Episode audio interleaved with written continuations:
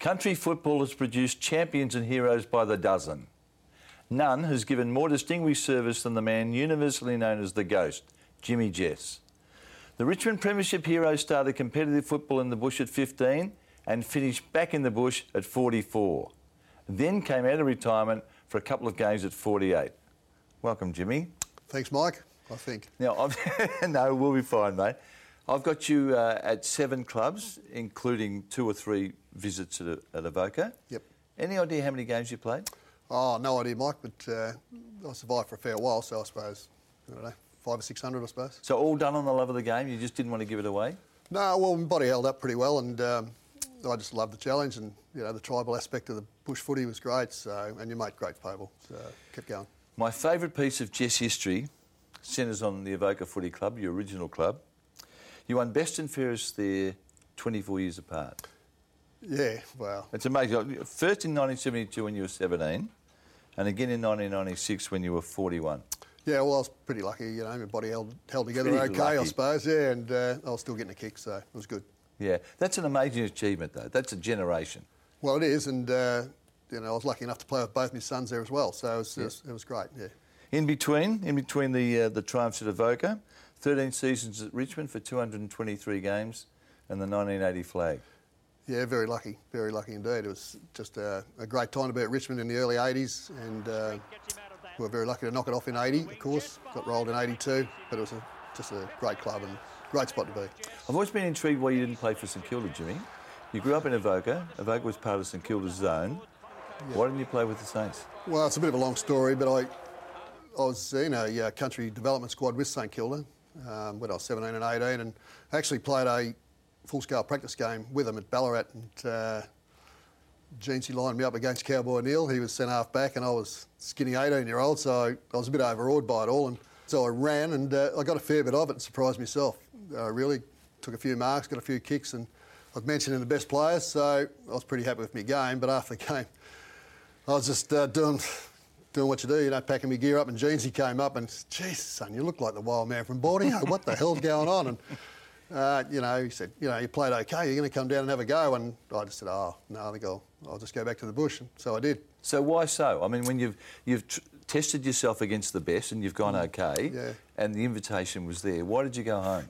Oh, well, actually, it was about eight years later. I'd uh, given, uh, give credit to Allan. I, he was coach of the state side. I was sent half back for the state side, and he, he sat next to me on a bus going to the footy. And he said, "What the hell?" He said, "I remember you, son." And uh, what, what were you thinking? I said, "Well, I, you know, just turned 18, and um, I was in more strife than the early settlers. Couldn't go anywhere, and Why? What do you? Why not? Oh, well, I was just married, no money, uh, just left school. I was in strife, Mike. So, I, and Melbourne was on a different planet, really. So, you know, I couldn't come to Melbourne. And Jeans, he said, oh, he said, we didn't know any of that, son. He said, you know, those recruiting blokes got a bit to answer for. So that's why I didn't go to St Kilda. I went home and, oh, it was a week or two later, a couple of blokes from Ararat had come down and knocked on the door and offered me 50 bucks a game, house and a job, which was massive money back then. And so I thought I'll give the old man a ring and see what he reckoned. He said, he said shoot him in the leg so they can't get out the door. So, so I was off to Sonata for three years, which was Richmond's zone. Yes. And uh, that's where I come under the notice, of Richmond. But you still needed the clearance, didn't you, from from St Kilda because you were residentially bound to them. Yeah, I did. So, yeah. No resistance from the Saints.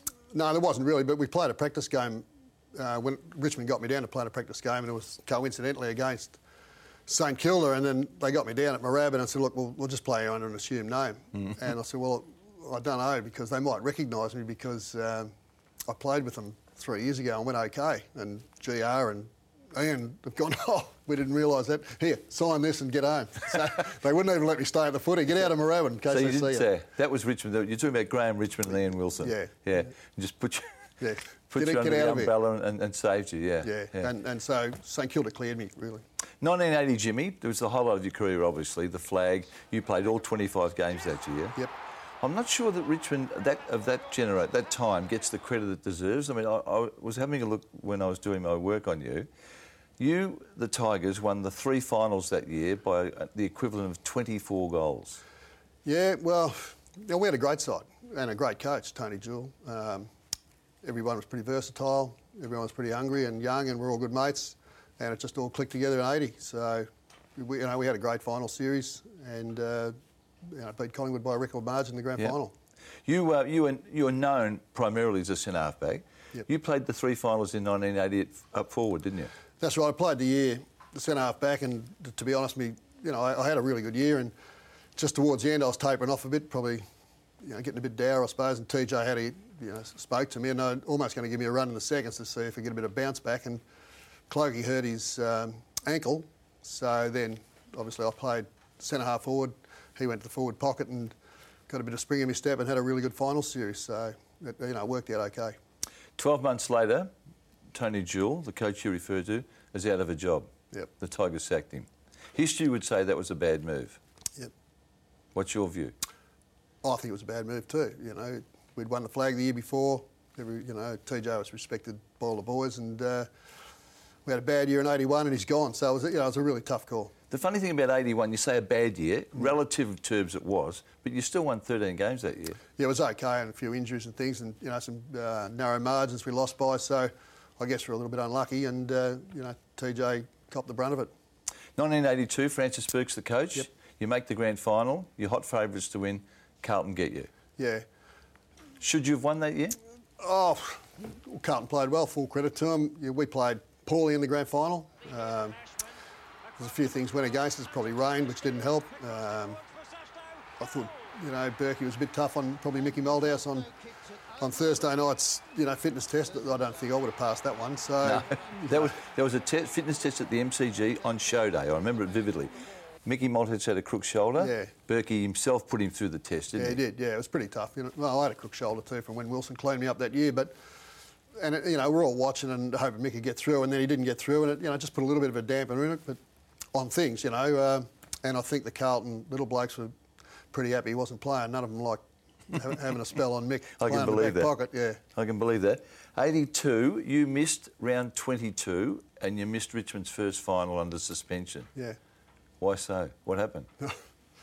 Well, tell you know, GR. yeah.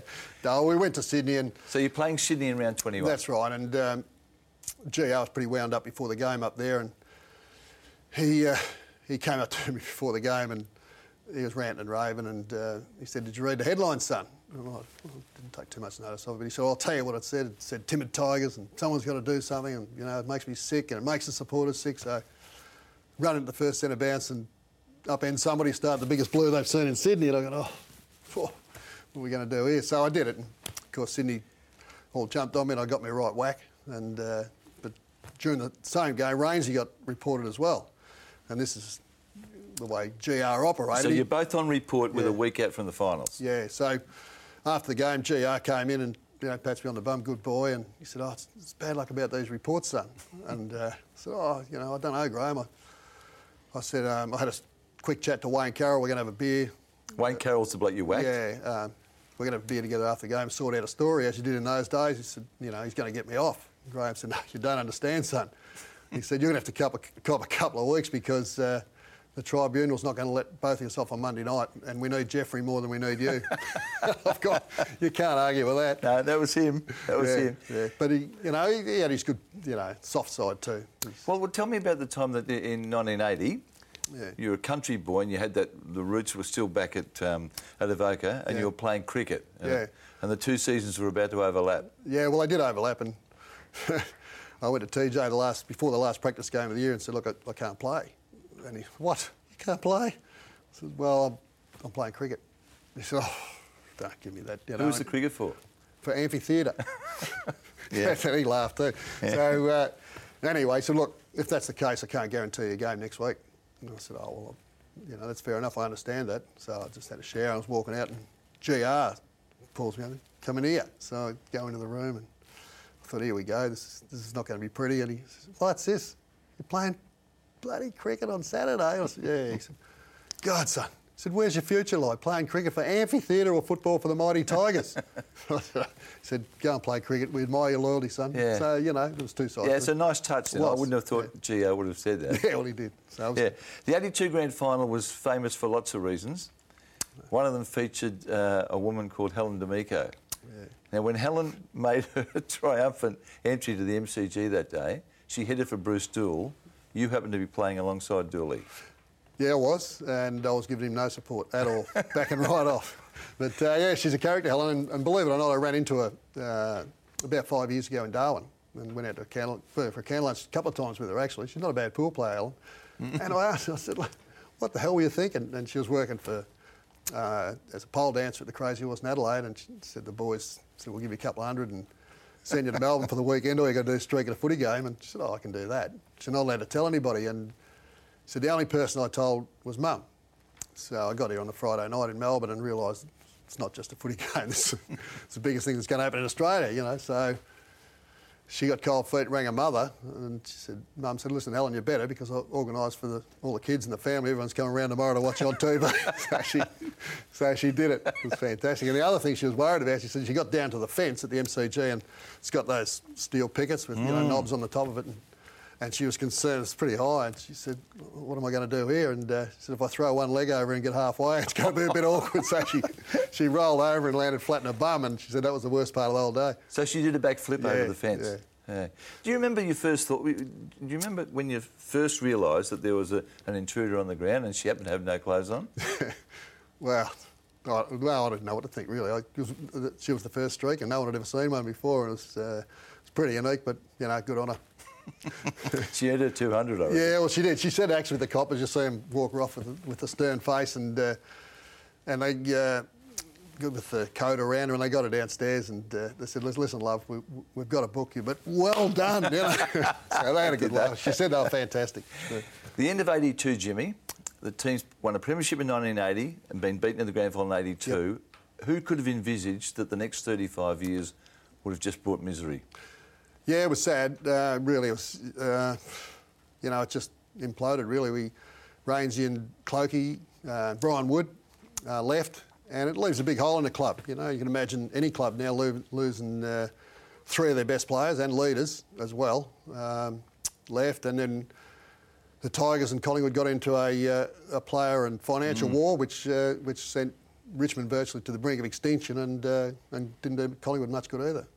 You were, you were there. You, you stayed on for, I think, another four or five years after that time. Yep, yeah. It, uh, it just went from bad to worse, didn't it? I know there was a fallout between you and Paul Sproule in, was that um, 85? Yeah, it was about 85 or 86, yeah. yeah. Sproule, yeah. was the new coach?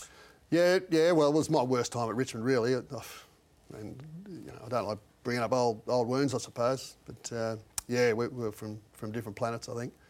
Well, the first meeting I had with him, he, he called me in, and I'd been uh, offered the captaincy the year before, and I knocked it back because I really didn't think I was the right person for the job. And he called me in and uh, he said, uh, "Do you want to speak to you about the captaincy?" I said, "Oh, I said, you know, how do you feel about it?" And I said, "Oh, well, I was vice captain last year, so you know, I suppose I'm in the mix." And um, he said, "If I make you captain, will you try any harder?" And I, I looked him right in the eye. I thought, he, you know, I thought he was taking a piss out of me or something. And uh, straight away, I said, "No." So then he said, well, I recommend you not be included as captain, vice captain or deputy vice captain. So, so you know, it's fair enough. It didn't. It wasn't something that worried me or that I aspired to, but just the, you know, to say that uh, well, I try harder after mm. being at the Tigers for nine years, and, and, it was something that I, you know, I really prided myself on. I suppose was making sure there was a contest. So it really disappointed me, and, uh, and then other things happened, and it just deteriorated as, as the season went on until it's I got funny, sacked. Isn't it to say, because I mean, if you'd reversed it, if you'd turned the question back at him, he would have given you the same answer that you gave. Well, you'd hope so. Otherwise, you know, if, if you said yes to a question like that, yeah. you should be sacked straight away. I agree. And, and then, of course, uh, the financial situation was brought up, and uh, you know, the club put out the line that I was paid way too much. Mm. But the truth, this just wasn't the truth. I'd signed with the Tigers, uh, I think three years before, a five-year contract, and uh, Peter Jess had shot me around. Your cousin? Out, yeah, yep. I was out of contract at Richmond, and uh, just to see what I was worth, I was offered 250 for three at other clubs. And that, was that club Carlton or Collingwood? Uh, one of them. Yes, I think. so, you know, uh, Peter said, "Look, the Tigers will give it to you for, for five years, no worries." And I said, "Oh well, I'll take the Tigers deal." So that meant that I was playing really the last two years of my hmm. contract mm. financially for nothing. And, you know, Richmond, well, not Richmond as a club, but a couple of blokes were putting the line out that I was overpaid, which wasn't true. Jimmy, Tiger people say that you announced yourself as a, as a hero of the Richmond fraternity in the round two of 1977. Now, it was your eighth game. The Tigers are playing the reigning premiers in Hawthorn at the MCG. you're on the bench, and you're on the bench for three and a half quarters. Yeah, it was. Uh, and it was Easter Monday, I remember, because all my mates and family and everybody come down from the bush. and uh, I was sitting next to Rod Marsh, which was a bit of a thrill that day all day. Rod Marsh, the cricket- yeah, the cricketer, yeah. yeah. Is a, is a uh, Richmond supporter, so you know, that was a bit of a thrill. And I'd sat there for the whole game, so everyone's thinking I'm not going to get a, get a run. And in the end, uh, Barry put me on and lucky enough to grab a couple and uh, kick three goals in about 15 minutes. So, I So was- you had three kicks, Yeah. kicked three goals, and the Tigers win by a point. yeah, yeah, it was, yeah, yeah, I was pretty happy. You were very mobile. You're on a long strider, really athletic. And the other thing that we all remember is you used to bang the ball. Like you'd kick it 60 most times, wouldn't you? Yeah, I, was- I guess that was a good kick, but if you don't get it very often, I suppose you've got to make Yeah, the most of it when you get it. But yeah, no, I could kick it. That was one of the good parts of my game. 1982, lots of memories for you. One of them you probably won't be too keen about me reminding you about. It was the game against Fitzroy. MCG. It's a bloke called Gary Wilson crossed your path. Now, I saw Gary Wilson a couple of weeks ago. He looks like he could ride the bottom weight in the cup. Yeah. He comes across your path, you're chasing the footy, and he knocks you out cold. Fairly. Fairly, absolutely fairly. Yeah, yeah, it was. Uh, yeah, well, I didn't get much sympathy from anybody either, Mike. I can tell you. Well, let's go No, through the incident first. You, uh, my memory is you, you spilled a mark. Yep. And you looked typically angry after that Yeah. because, uh, to redeem the mistake. Yeah, yeah. And then a Flea comes across your path. Yeah, yeah, I, I did. I remember it. And I, I, look, I must have seen him coming because it was out in the open, and I thought, oh, well, you know, Gary Wilson's not going to hurt much. and I didn't feel any more until I woke up looking at the rooms of the the the, uh, the ceiling of the room. So he got me a beard, he split my head, and uh, stuffed my shoulder. And, um, yeah, well done. It was, it was good. What would Good happen to him. him today? I mean, we all agreed at the time that it was fair. Oh yeah. What would happen to him today, would you think? Oh, he'd, he'd get weeks, but uh, you Should know, he? No, No. no, That was part of the game. Then that's that's what you expected, and uh, you know, good on him. And it's you know, I've spoken to him, and we've had a laugh about it plenty of times. And he says it's funny because he said, "Oh, look, he won seven or eight best and fairest at um, at Fitzroy, and a great player." But he said. No one wants to talk about that. They only want to talk about it today. He knocked me out. Well, tell us about the, uh, the uh, Leon Wiegard, Oh, the then yeah. Fitzroy president, Yeah. had a radio program at the time, He didn't he? yeah. And I, actually, he got me in the next week, and he, um, before the show, he said, "Oh, it's funny." He said he was down at the club on the Monday, and a really well-spoken old lady rang up the club and insisted that she speak to him. He got on the phone. He said, "Oh, it's there's Helen here, and uh, you know, it's just what I had to ring you, Leon, today because." I, the, the club has given me some thrills in my life. She said, I've seen um, Haydn Bunton and Kevin Murray win their Brownlow medals, and I was at our last premiership side, and I hardly miss a game. And oh, I've had some wonderful days. She said I had the best day at the footy in my life on Saturday. Well, I was taken aback a little bit, I suppose, because it's like we won. And he said, "Well, why was that, Helen?" "Oh." When little Gary knocked that dirty bastard from Richmond, he said, I was so excited, I nearly jumped out of the southern stand. but at least, uh, so I made some old shill happy. but, but you weren't, I don't remember you as being dirty, though. No, no, no, no. I, I wasn't. I, I tried to make it because I was a bit undersized for for a key position player, really, and uh, and at Richmond, you know, well, I guess I knew my role. and I was expected to make a contest, so you know, if I was at the contest, I tried to make it a hard contest, you know. So Why do you think the Richmond faithful loved you so much? I mean, was it was it your look that? Oh, I'm not that- sure. Yeah, well, I think it's probably um, yeah, probably the way I looked. I, I didn't look like the muscled up tan, your normal footballer, I suppose, and and you know, I think I did provide a contest most times, and I think they like that. You know, you can get beat, but as long as this, the Tiger Army can see a contest, I think they, they mostly go home happy. And I didn't get much loving from the opposition supporters, so the Tigers might have tried to make it up a bit. Was was the ghost uh, a reflection of the colour of your skin? Oh, I think so. reason? Plus, back then, believe it or not, I used to have hair once, and uh, No, I remember it vividly, mate. I a remember it. So, I think yeah, Tommy Hafey started it. Did he? Yeah, yeah. He just started. I think he called me a ghost or something at training one night, and the boys thought, well, that's pretty appropriate, so we'll stick with that. Were you ever comfortable living in the city? I know you said No. No. No, it's, look, the city's got a great, like a lot to offer, and I love coming down, love catching up, you know, with the boys, and and you know, going out and going to the footy, and it's fantastic. But you know, always love getting home too. So I love the bush. So home now is home. Uh, are you I've living got a, Robe? Yeah, I've got a small farm in, in central Victoria. Mum and Dad are still alive, so Dad keeps an eye on it for me. And uh, but I live in Robe. My, my home's in Robe at the moment. Yeah. And when you're you're a fisherman? Yeah, I do a bit of everything really, but yeah, I've got a uh, a fishing licence out the Great Australian Bight, just Yeah. on the edge of the Nullarbor there. Yeah. Where do you base yourself when you're fishing there, Jimmy? Uh, Mundrabilla. yeah, it's pretty. Yeah, there's nothing there really. A- Population? Uh, well, me. No, no. There's, there's oh, an old couple live there and uh, in a shack, and uh, me and a couple other itinerants call in. But yeah, I, I love it. It's it's It's pretty got a unique pub? spot. Uh, no, there's a there's a bar at the Roadhouse, so Yeah. we go up there occasionally. so you're happy there? You, you spent up to three months out there, don't you? Yeah, yeah, I do. Yeah, I go. I love it. It's a pretty unique part of Australia. It's it's a temperate climate, and uh, we're 650 k's to the nearest town, which is Is that Ceduna. right? Yeah, Ceduna one side and Norseman the other. So you got to take all your stuff out there, and you run on generators and solar, and yeah, it's but it's uh, fantastic. And you're happy with the solitude? Yeah, I don't mind it, but it's Yeah. yeah. it's good to get home too. But you know, it's uh, yeah, it's got a lot to offer. It's great. To get home to your partner of 40 odd years now. Yeah, yeah, yeah. That's yeah. schoolgirl girlfriend of yours? Yeah, yeah, it was tough back then. Morning sickness going to school on the bus. I knew I was in trouble then, Mike. What did you say there, Jim? Just in case anyone missed it. Yeah. It's, uh, her name's Lol, isn't it? Yeah, oh. Yeah. Yeah. Yeah. yeah and she had the morning sickness going to school on the bus. Yeah. and you, Julie, had uh, the first of your children. Yeah, yeah. And did- you're still together. We are. Yeah, that's right. Yeah, so- lovely story. Yeah, yeah. You know, so yeah, we got three kids, and they're all grown up now, and, and uh, five grandchildren. So that's good. Mm. Yeah. So, what's the strength of country football like in, our, in your experience? You, we worry. Oh, I think we yeah. worry from a long way away. Yeah, well, it's as healthy as it was. No, it's not. There's no doubt it's not, and uh, it's disappointing. You know, it's uh, there's just not the. I don't know.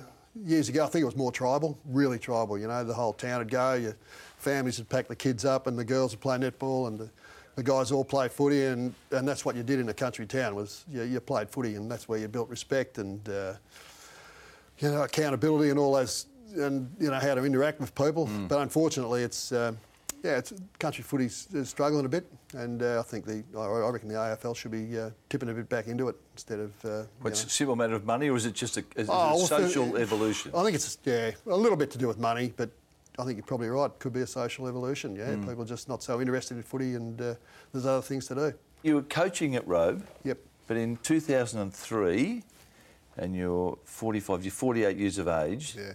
you pull the boots back on.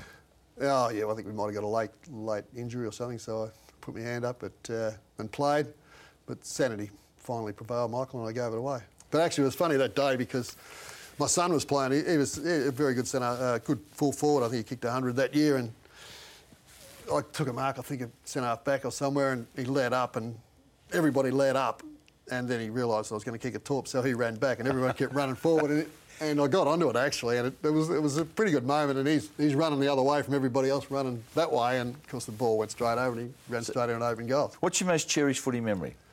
A- AFL or country?